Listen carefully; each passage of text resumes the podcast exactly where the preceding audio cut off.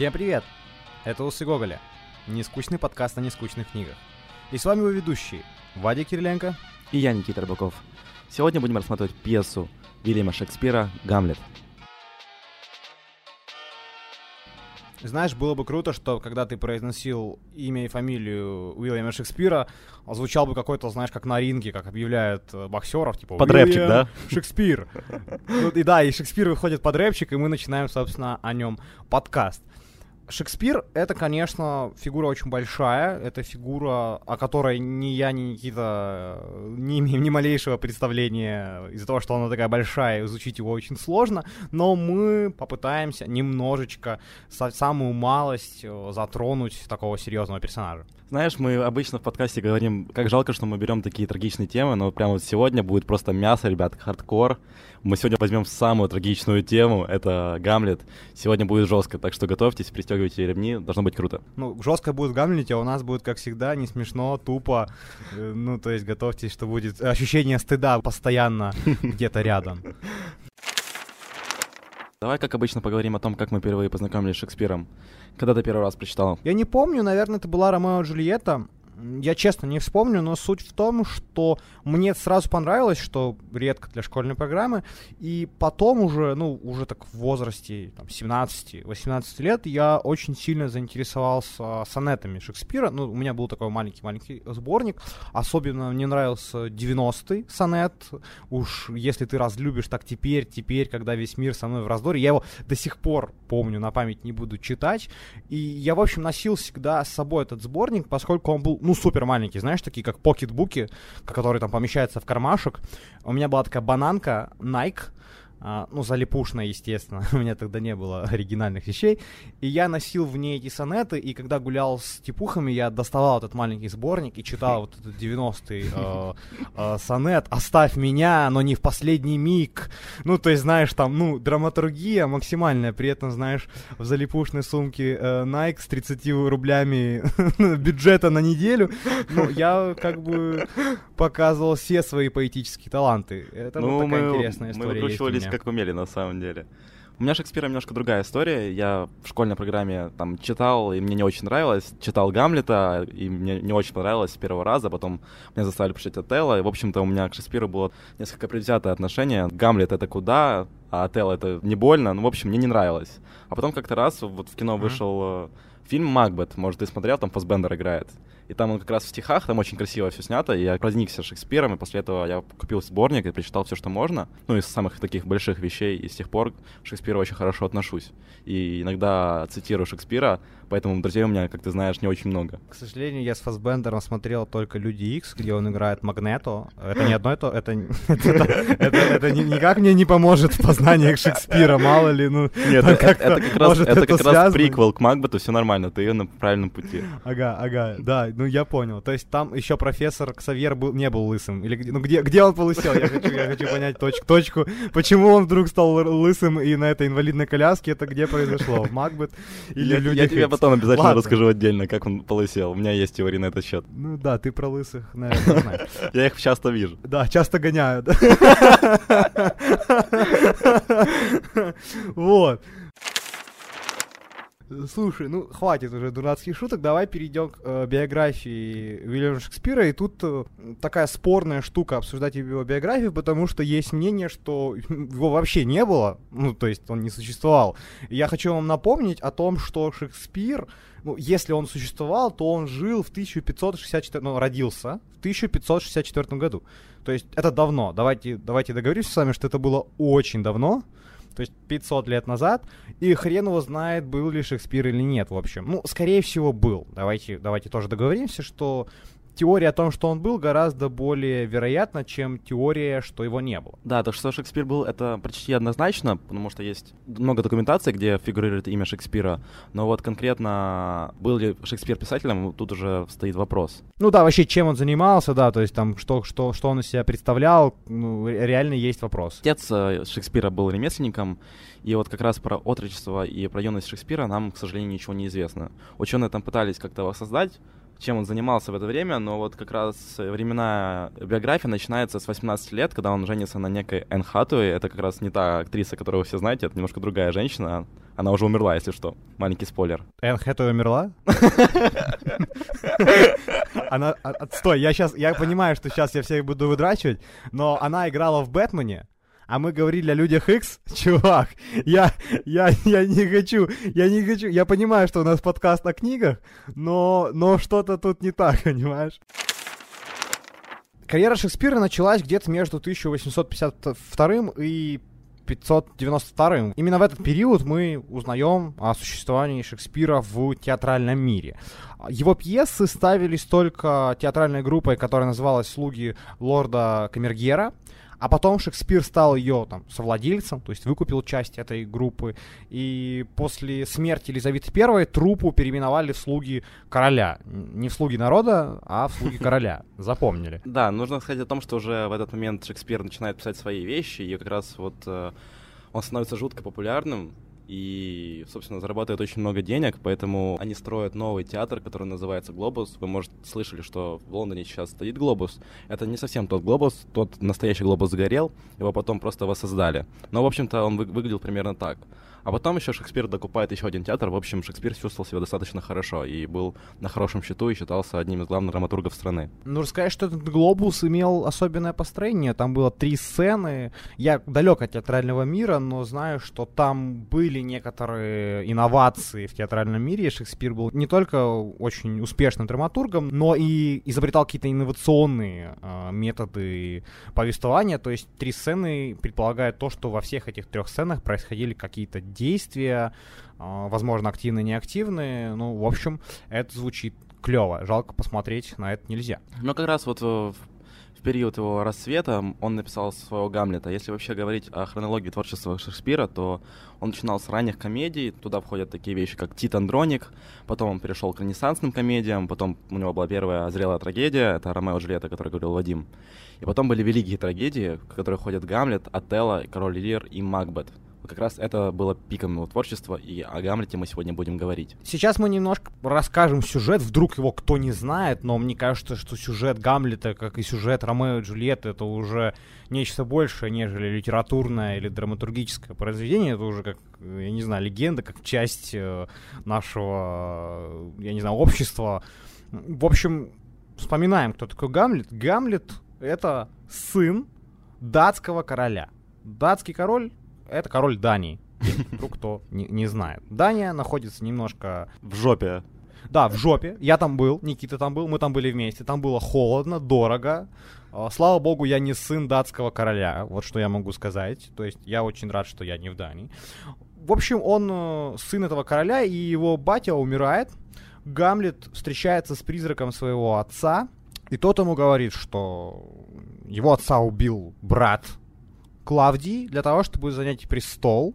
Собственно, этот Клавдий его занимает и женится на матери Гамлета, на, ну, на жене его покойного отца. Да, дальше события начинают принимать оборот. Гамлет понимает, что ему нужно отомстить за смерть отца. Он прикидывается сумасшедшим, пытается как-то вывести этого Клавдия на чистую воду. За всем этим делом он э, подкатывает там к некой Офелии, убивает его отца. К нему приходит осознание того, что он является исполнителем воли небес. С этой вот э, мыслью пьеса двигается в безумном ритме, э, и все-таки Гамлет выводит Клавдия на чистую воду, понимая, что его нужно убить, а тот понимает, что нужно убить Гамлета. Ну, в общем, он решает от него избавиться. Принц отправляется в Англию, а потом он возвращается, его вот эта возлюбленная Офелия сходит с ума, а, трагически гибнет, Гамлет чудом избегает казни, но теперь ему нужно сразиться с братом, этой Офелии. Я понимаю, что сейчас звучит как Игра престолов, но мы потом немножко разберемся с тем, что происходит. В конце концов, они с этим братом сражаются, там отравленные клинки, как ни странно, они оба умирают, и перед смертью Гамлет закалывает Клавдия, то есть он выполняет свою миссию, и в конце концов в конце пьесы умирают абсолютно все. То есть Шекспир поступает очень классическим образом, все сдохли. Да, он убивает его маму, он убивает Клавдия, он убивает Лаэрт, этого брата Офелии. И королем, это очень важно, королем всего, всего этого всего этого притона, я не знаю, всего этого сумасшествия, становится Фортенбрас, сын норвежского короля. Он в начале книги появляется, он якобы идет походом на датское королевство, потом этот поход отменяется, но в итоге он король. Это важно, мы расскажем, почему это важно. Теперь давай немножко успокоимся. Мы рассказали очень много событий. Да, и очень много имен. Да, очень много имен, мы с ними будем разбираться потихонечку. Для тех, кто вдруг начнет кричать на нас, что мы спойлерим, хочу вам сказать одну вещь, что тут дело не в сюжете. Сюжет это, я бы сказал, не первая, там, как бы, скрипка этого оркестра. Явно гениальность Шекспира заключается не в том, чтобы написать хороший, очень хороший, очень драматический, очень насыщенный сюжет у Шекспира есть еще очень много классных ништяков, и мы сегодня о них поговорим и попробуем даже некоторые теории затронуть, о чем на самом деле эта книга, и мы вот такие глупые 500 лет не о том вообще книгу читали. Ну, оставайтесь пока что в наушниках, я думаю, будет интересно. Да, в общем, надевайте свои колпачки из фольги, сейчас начнутся теории и конспирологии. Сейчас должна заиграть музыка из э, РЕН-ТВ, знаешь, там, да, да, помнишь? Да. Э, вот тот, тот, тот чувак, как его зовут? Необъяснимо факты имеешь в виду или нет? Да-да-да. Если говорить вообще о истории создания пьесы, то Шекспир этот сюжет подрезал. Как говорят, что похожий сюжет был написан неким Томасом Кидом. Он назывался «Испанская трагедия». Если копнуть еще глубже, то Саксон Грамматик в своей книге «История датчан» написал реальную историю правителя Исландии, у которого был сын Амлет и жена Герута. И вот как раз там история повторяется почти в точь-точь, и просто как раз Шекспир эту историю подрезал. Поэтому, как сказал Вадим, абсолютно здесь не о истории и не о сюжете будет идти повествование, а о чем-то намного глубже. И очень важно сказать о том, что это не первая история, которую подрезает Шекспир. Точнее, практически все его великие пьесы, а именно «Король Лир», «Отелло», «Ромео и Джульетта» — это подрезанные истории, ребят. То есть Шекспир гений безусловно, он великолепен, он э, первый и самый главный драматург в мире, но почти все свои истории он э, берет. Никита, почему он берет эти истории? Почему, ты как ты думаешь, у Шекспира не хватало таланта написать свои истории? Мне кажется, он просто был отличным историком, и он как раз знал, какие моменты истории можно вот представить в виде пьес, и конкретно очень хорошо разбирался в этом и понимал, что можно воспользоваться историей, зачем придумывать велосипед. Причем мне кажется, что тут очень похожая история на Гоголя, который взял засаленный такой анекдот про ревизора, который тоже был уже на слуху, и, в принципе, все эти истории тоже очень даже на слуху были во время Шекспира, если там покопаться и найти воспоминания современников, и показать гениальность драматургии вот в том, что история э, засалена немножко, да, избитая, и добавить в нее еще глубокого контекста, как это сделал Гоголь в своем ревизоре, может получиться качественный э, продукт, который потом... Именно, именно Шекспир эти истории прославил, согласись. Что если бы не Шекспир, у нас бы не было бы ни Гамлета, ни Макбета, ни Ромео и Джульетт. То есть, хотя эти истории были, но именно Шекспир сделал их вневременными. Да, мне кажется, что очень круто, когда ты смотришь на пьесу и вообще следишь за историей, ты прекрасно знаешь, чем она закончится, но все равно тебя держит напряжение. Вот это как раз мастерство Шекспира. Давай поговорим о Гамлете. Раз, собственно, пьеса называется Гамлет, значит, нам нужно о нем, собственно, побеседовать. И Гамлет, давай начнем с того, что это очень противоречивый герой. С одной стороны, его жалко у него умирает отец, его дядя становится королем и женится на его матери, и Гамлет, конечно, ну, он, он ну, так, Немножко если подавлен. мягко сказать, в, в, в ахуе, да, ну, вот, я бы сказал так. Ну, вот я бы на его месте был бы вот в этом состоянии. Да, Гамлета действительно жалко, и вот э, всю пьесу, на самом деле, он поднимает нравственные вопросы и пытается разобраться все-таки в самом себе. И как раз это внутренняя проблематика самой пьесы. Вот все эти вопросы, и тот знаменитый вопрос «быть или не быть», как раз Гамлет пытается разобраться, что же ему делать и как поступать дальше. И нужно по поговорить об этом «быть или не быть». Это на самом деле очень вырванная из контекста фраза. Ее, мне кажется, не все очень верно трактуют, потому что, ну, на мой скромный вкус, субъективный, Гамлет говорит не о жизни и смерти, ну, как многие считают, а о вопросе скорее э, идти против течения или же все-таки ну, успокоиться и вот существовать и не двигаться. То есть это месть, которую он жаждет, заставляет задать себе э, вопрос о том, нужно ли как бы мстить вообще, есть ли смысл в, этой, в этом мщении, нужно ли что-то делать, нужно ли что-то менять. И э, рас, или расслабиться. То есть тут вопрос гораздо более глубокий и, может быть, даже в каких-то местах бытовой, потому что его дядя, он уже теперешний правитель этого датского э, королевства, и то есть Гамлет, убив его, может претендовать, да, на роль короля, и, собственно, будь или не будь, это как бы о том, что нужно ли брать что-то в свои руки, что-то менять, что-то делать, есть, или же можно забить болт и спокойно смотреть, как э, события развиваются без твоего участия. Ну да, но на самом деле нужно сказать о том, что быть или не быть, он понимает, что или ты идешь против своего отца, уже нынешнего отца, или ты действительно ничего не делаешь. И вот как раз Гамлет решается пройти против системы, и чем это закончится, мы уже говорили немножко ранее. Если говорить о Гамлете, то нужно сказать о том, что вообще Гамлет — это первый рефлексирующий персонаж в литературе. Ну, один из первых, по крайней мере, какие-то первые зачатки вот такие вот великие потом, как мы говорили в предыдущем нашем подкасте, Печорин, это все вот отголоски того самого Гамлета. Согласен, и более того, мне кажется, что, ну, точнее, мне не кажется, насколько я знаю, это был такой первый э, психологический персонаж в театре, потому что до Шекспира все актеры играли, ну, свои эмоции. То есть, если актер веселый, значит там это веселый персонаж. Если актер э, говорит добрые слова, значит он добрый. А вот в Гамлете появились персонажи, которые говорили одно, а делали совсем другое. Ну вот Гамлет очень странный, он говорит всегда, как, ну не всегда он говорит то, что он думает, не всегда он делает то, что он говорит. То есть он противоречив, и мы об этой противоречивости тоже обязательно скажем. И это вот не просто первый вот такой вот персонаж, как ты сказал, в литературе, но и первый персонаж такой и в театре. И нужно понимать, что театр это, в принципе, родственник кино- кинематографа.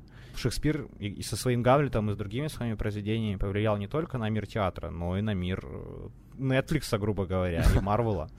Да, так мы не могли не упомянуть Netflix в своем подкасте. Я думаю, что они скоро начнут нам платить деньги за это. За мутики нам кто будет платить? Я хочу, хочу понять, когда мне начнут платить за то, что я здесь сижу и матюкаюсь. Я, не знаю, кто начнет платить, но точно тебя твоя мама по голове не погладит. Ну да, она, она давно перестала мне платить. К сожалению. Вот этот, вот этот процесс куда-то выпал, знаешь, он как-то был, был, типа, ну, да, вроде знаешь, платит, а цепочка, тут, цепочка типа... как-то оборвалась, знаешь, непонятно. Да, что-то хлопнуло, типа, бац, и все, и не платят. И типа, come on, что делать? Приходится теперь работать, господи, работать, чувак. Знаешь, я вот скучаю по тем временам, когда ты приносишь матери какую-то открытку или рисунок, и она счастлива, и тебе не надо ничего и покупать, и все прочее. И она, и она еще тебе 200 гривен дает, типа, ты такой, воу, и в то, вре- в то время 200 гривен это тупо 300 пачек сухариков, и ты все, типа, ну, ты король мира, и у тебя единственный вопрос это типа сколько пачек сухарика, там типа жрать сухарики или не жрать. Понял? Да, вот в чем вопрос. Да, вот в чем вопрос. Типа сникерс или Марс, понял? Да, ну вот мы тоже такие рефлексирующие по, по, по детству и нихуя не делаем персонажи. Да, давай вернемся к сюжету. Тут еще можно затронуть такой вопрос, как любовь этого самого Гамлета, потому что вот он влюблен в эту Офелию, и эта любовь, ну, мы с тобой вот тут, наверное, будем спорить, мне видится очень странной. Я не скажу, что очень понимаю ее. И объясню почему. Потому что только что у Гамлета умер отец. Ну вот, вот-вот э, он умер, и в это же время Гамлет почему-то находит время находит амбиции, как бы охмурить э, молодую деву, за ней бегать. А, ты считаешь, что это настоящая любовь? Ты считаешь, что вот эта любовь перекрыла даже смерть отца? Ну, на самом деле, Гамлет вообще необычный герой. Ты же понимаешь, что вот он, он там по, ходу повествования притворялся сумасшедшим. Я до сих пор не понимаю, притворялся он сумасшедшим или он действительно был сумасшедшим. То есть, возможно, у него какая-то биполярочка все-таки и была. Поэтому, как по мне, он все-таки действительно любил ее по-настоящему.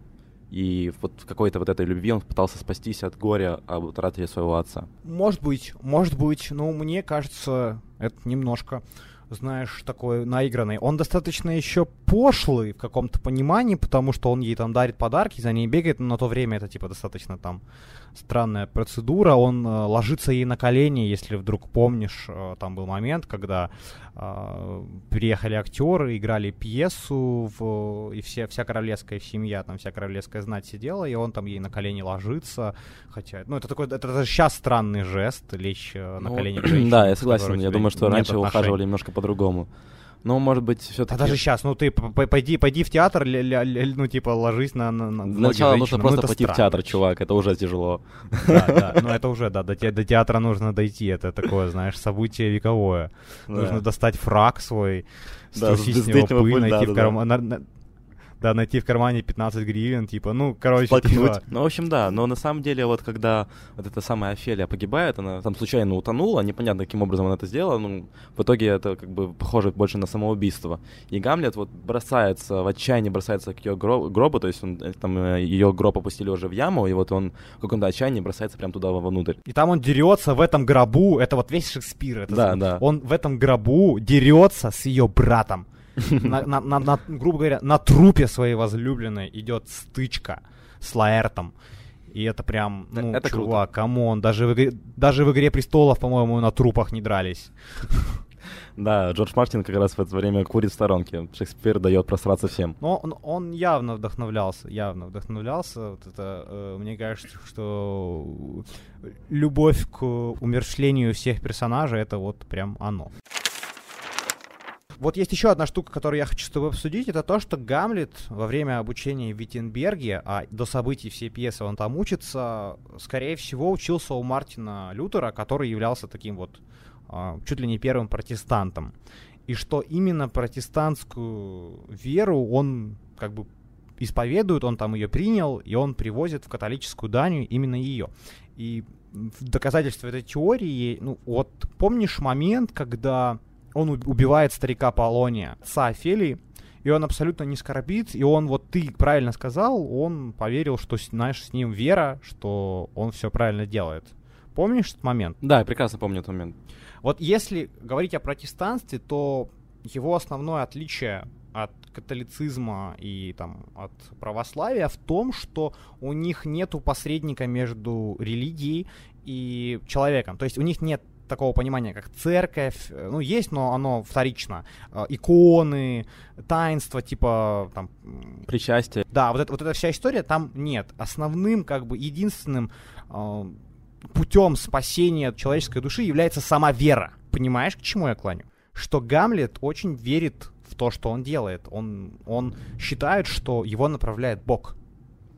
И это одна из вот э, важных, ну, в понимании Гамлета вещей. Он протестант, и он приехал в, грубо говоря, вражескую католическую церковь. Ты со мной не согласен? Или это теория глупая? Ну вот э, я с тобой согласен, что вот он э, ведом Богом однозначно, он об этом часто заявляет, но вот о том, что он убивает Полония, как раз руководствуясь только этими мотивами, я с тобой не очень согласен, потому что, как мне кажется, он просто вот весь в этом месте, знаешь, он уже не разбирается, кого mm-hmm. убивать, он хочет добраться, до, естественно, до Клавдия, до убийцы своего отца, но он понимает в какой-то момент, что не только Клавдий виновен в том, что э, его отца убили. То есть он, естественно, Клавдий главный, но вот вся Дания прекрасно понимает, что король был убит и они ничего не делают. И в какой-то момент он обезумел настолько, что начинает э, махать шашкой направо и налево и убивает всех вокруг. И как раз бедный Полоний, старик, который попал ему под руку, поэтому он не особо скорбит по этому поводу, потому что он пытается отомстить не только Клавдию, но и всей Дании. Как говорил один из стражников, который увидел призрака отца Гамлета,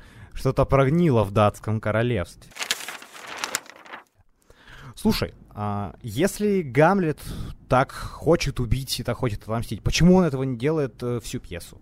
Ну, come on, типа, он хочет. Почему он... Ну, зачем нужно пять актов? Там столько всего происходит, и только там в самом конце он чуть ли не случайно, знаешь, смерти, это, это, этому убийству Клавдия уделено там буквально да, два, да. Два, два стишка. Почему? Вот объясни, вот какая твоя теория в том, что... Вот как раз мы переходим к самым интересным, как, как по мне, вещи. Это вот как раз дворцовым интригам и тем самым Игре престолов. Как мы знаем, в Дании и вообще в скандинавских странах была система выборщиков, и, в принципе, они выбирали, кто будет править следующий, и после Клавдия, по идее, должны выбрать, выбрать Гамлета, потому что он, во-первых, он его любил очень сильно народ, об этом Шекспир часто упоминает. Поэтому нужно понимать о том, что если бы Гамлет просто убил бы Клавдия, он у всех на глазах, то это бы не добавило бы ему очков. Поэтому он пытался какими-то очень хитромудными способами его убить. Да, то есть он, он пытается, грубо говоря, простым языком, он провоцирует Клавдия. Он хочет вывести того на чистую воду. Он хочет показать, что Клавдий э, плохой персонаж. И он это на самом деле делает. Э, Клавдий пишет письмо своим друзьям в Англию, что когда Гамлет приедет в Англию, они должны его убить. Э, Гамлет эти письма потом сворует, очень хитро все обыграет, никого он не пострадает, но как бы эти письма являются прямым доказательством, в принципе, что Клавдий как бы, ну, говнюк. Там еще очень важный момент в том, что Гамлет специально ставит э, постановку в дворцовом замке, где разыгрывают убийство короля, то есть по мотивам настоящей истории. И вот как раз в момент, когда убивают короля, его брат убивает короля, Клавдий на это все смотрит и не выдерживает и уходит. То есть это тоже такой, знаешь, звоночек, то, что это было на самом деле. И я тебе вспомню, вот ты про, про религию вернемся, один момент важный. Почему он эту пьесу ставит? Потому что он не верит призраку. Он думает, что этот призрак может быть послан дьяволом. То есть вот тот призрак, который пришел к нему в начале пьесы э, в виде его отца, и сказал ему, что меня отравил мой брат, yo, come on, делай что-то. И Гамлет рассуждает, что, блин, а вдруг этот призрак его послал дьявол? Нужно как бы проверить. И вот он придумывает, что он поставит пьесу, очень похожую на реальную жизнь, и э, действительно это удалось, и вот теперь он уверен, что все, типа, это был не призрак, это был как бы э, честный дух, светлый дух, не дьявол, можно убить, то есть это опять вопрос религии, и я сразу же тебе задам вопрос. Вот этот призрак, вот эта вся история с какой-то вот непонятной мистикой, она здесь зачем? Она вообще здесь к месту, на твой вкус? Ну, как бы, если бы ты узнал, что... Ну, Гамлет, вернее, узнал о том, что его отца убил его, его брат каких-то других источников, это было бы не так, э, знаешь, не по-шекспировски, если можно так выразиться. Вот как раз это вот изюминка Шекспира. Мне кажется, что это очень уместно. Не знаю, мне кажется, что наоборот, ну, вот мне, мне почему-то показалось, что это не очень уместно, потому что, ну, все, дальше нигде не будет никакого, ну, вот такого, знаешь спиритизма, грубо говоря. Ну, то есть он был только в начале, и его не будет потом, то есть как бы я вот этого призрака не очень понял, зачем это вот легкая, знаешь, э, непонятная какая-то вот мистическая история здесь, я ее не до конца э, понял. И если вдруг мы вернемся к призраку, то вспомни, вот Гамлет же увидит, ну, якобы увидит призрака еще раз, когда он будет разговаривать со своей матерью. Но этот призрак окажется нереальным. То есть это будет да, в голове уже, у... Да, да. Э, это уже, то есть это уже, мы можем говорить опять же о том, что Гамлет, скорее всего, немножко ебанулся. Да, на почве все это мести призрака, и но... прочего, прочего. Угу. То есть вот очень много противоречивых мест. Если там я буду финализировать э, образ Гамлета, вот со своей стороны, я скажу, что, скорее всего, а, Гамлет меняется в течение пьесы, и реально сказать там, хороший он персонаж, плохой, ебанулся он, типа, или в здравом он уме, мы не можем точно.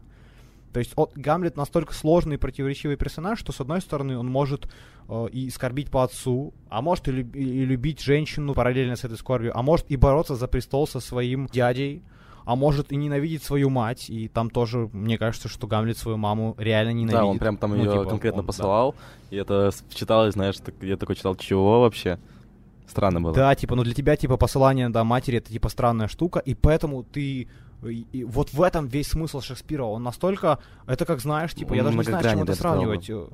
Да, настолько напи... Ну, он настолько создал противоречивого сложного персонажа, что сначала ты такой, господи, Гамлет, давай, дай всем пиздов, ты крутой, давай. А потом, господи, да что ты вообще такое за создание, это Гамлет. В общем, очень много разного уместилось в одном персонаже, и я не берусь э, какой-то вердикт ставить, знаешь, окончательный. Мне кажется, что я еще переоткрывать буду его для себя в разных э, эпостасях. Да, мне тоже кажется, что вот ты как раз, когда будешь перечитывать Гамлета, если будешь к нему возвращаться, вот как раз каждый раз ты как будешь новую грань открывать для себя, потому что этот персонаж очень интересный, и к нему хочется возвращаться, и разобраться в нем хочется еще больше. Потому что если вот как сравнивать с нашим предыдущим подкастом о Печорине, вот Печорин разбирался по кусочкам, вот я хотел бы, чтобы Гамлет так себя разобрал и посмотреть, что бы из этого вышло. Ну, Гамлет этим тоже, в принципе, занимается, конечно, не на том уровне, что Печорин, но, в принципе, Гамлет, ну, вот тот же диалог быть или не быть, или там разные а, разные всякие его раздумья. В принципе, Гамлет занимается разбором, и мы можем сделать вывод, что явно сделать вывод, что он такой вот э, очень умный. Да, он философ, безусловно.